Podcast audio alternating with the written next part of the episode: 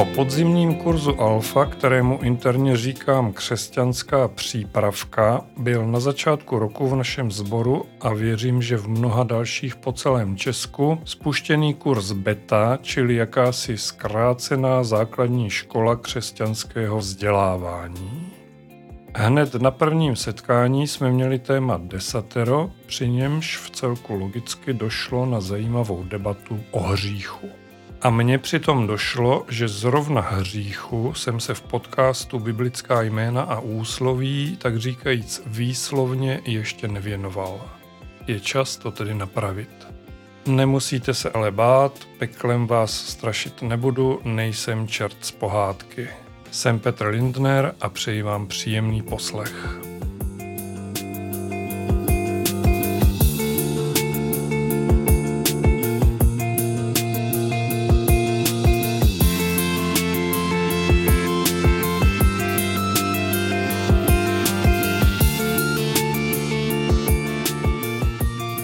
Nevím, jak to máte vy, ale pokud bych měl označit nějaké slovo za nejvíc náboženské, pak by to velmi pravděpodobně byl právě pojem hřích.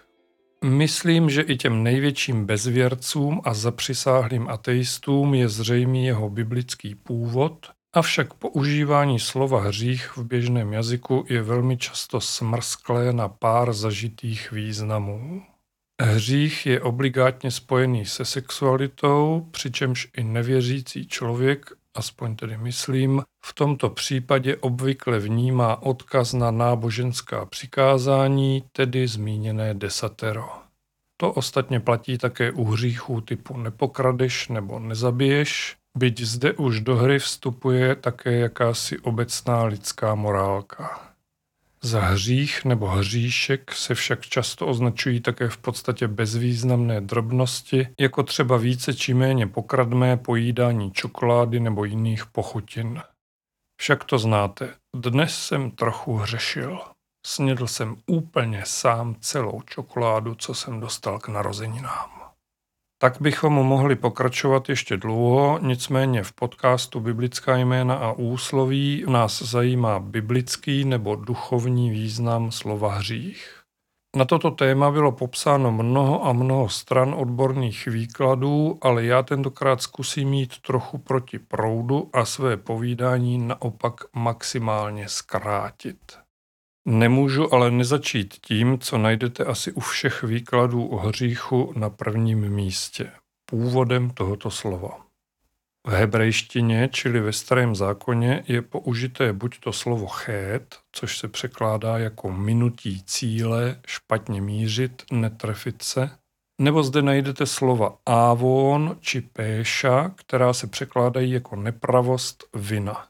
Novozákonní řecké slovo pro hřích je pak hamartia, což znamená to stejné jako chét v hebrejštině, tedy minutí cíle zbloudění. Současná čeština pak slovo hřích převzala ze staroslověnského griech. Sám za sebe musím říct, že se mi nejvíce líbí překlad ve smyslu minutí cíle. Tak trochu totiž slovo hřích zbavuje jeho náboženskosti, někdy až zbytečně přísně zdviženého ukazováku, hrozby trestu v ohnivém jezeře nebo věčného zatracení.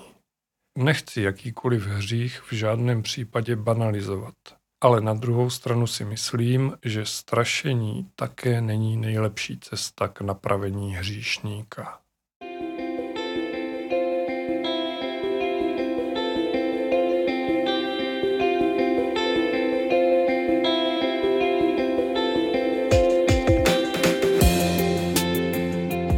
Biblický pohled na hřích je v celku jasný. Je to jednání proti Bohu nebo jednání v nesouladu s božími přikázáními či boží vůlí. To, co je sesumírováno v desateru, o kterém jsem mluvil v jedné z prvních epizod tohoto podcastu s názvem O svobodě ve víře a neb jak přežít desatero, je vlastně stručné vyjádření boží vůle. Takhle chci, aby se člověče na tomto světě choval říká nám tím stvořitel. Toto je cesta, po které bys měl jít, takže dobře měř na správný cíl, abys ho neminul. Jak jsem ale právě řekl, desatero je jenom stručné vyjádření boží vůle. Jsou to základní pravidla, jednoduchý manuál pro rychlé použití. Tak říkajíc, kompletní boží vůlí je ovšem protkaná úplně celá Bible.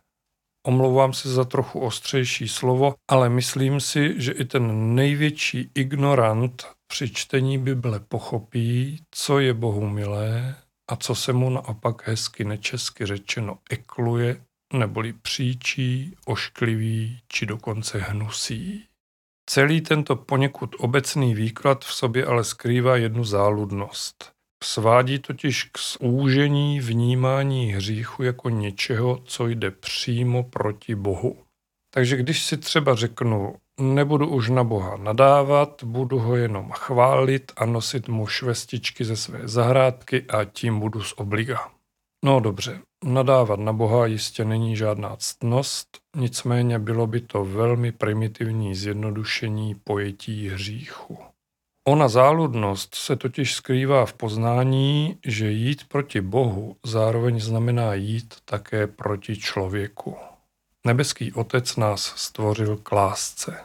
Jeho cílem, který člověk tak často míjí, nebyl boží lid plný vzájemné nenávisti a všeho toho zlého, co mezi lidmi je.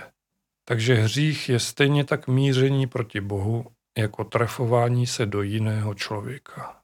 A co víc, hřích je i sejítí z vlastní správné cesty. Známý katolický kněz Tomáš Halík ve své knize Vzdáleným na blízku hřích definuje jako odcizení vůči Bohu i lidem, i sobě samému, svému nejvlastnějšímu určení.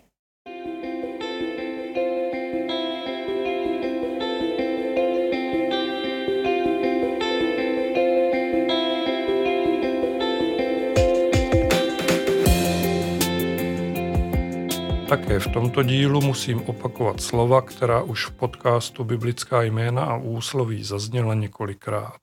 Pán Bůh dal člověku svobodu. Úplnou svobodu, a tedy i svobodu hřešit. Svobodu nejít po jeho cestě, mířit na špatný cíl. Zní to možná divně, ale je to tak.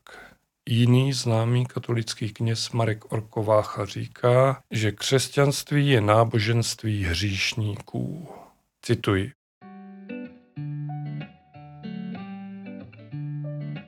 Ježíš umírá za hříšníky, nikoli za spravedlivé.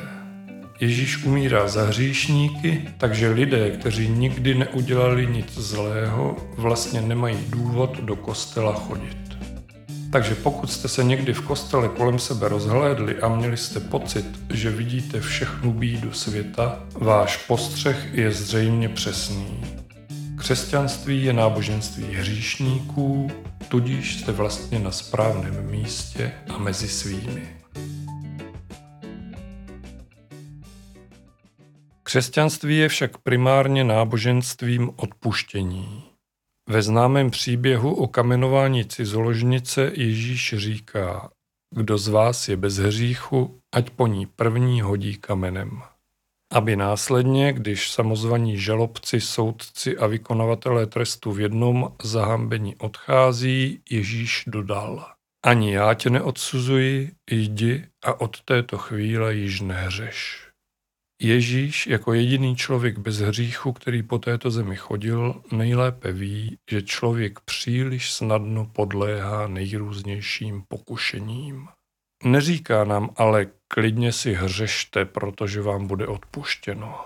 Hned na začátku své služby Ježíš zdůrazňuje, čas se naplnil, boží království je blízko. Čiňte pokání a věřte evangeliu. Čiňte pokání, neboli svých hříchů litujte, poučte se z nich a už je neopakujte. A věřte evangeliu, protože v něm je boží vůle a boží vůle je opakem hříchu.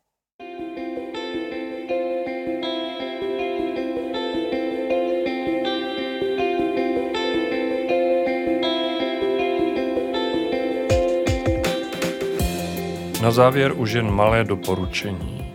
Čtěte Bibli, abyste věděli, co je Bohu milé, Protože co je milé Bohu, je milé i ostatním lidem a konec konců i vám samotným. Jestli pak podle toho budete žít, to už záleží jen na vás. Škobrtnete-li, čiňte pokání a myřte dál správným směrem, abyste neminuli cíl. Mějte se moc pěkně, buďte požehnaní a buďte s Bohem.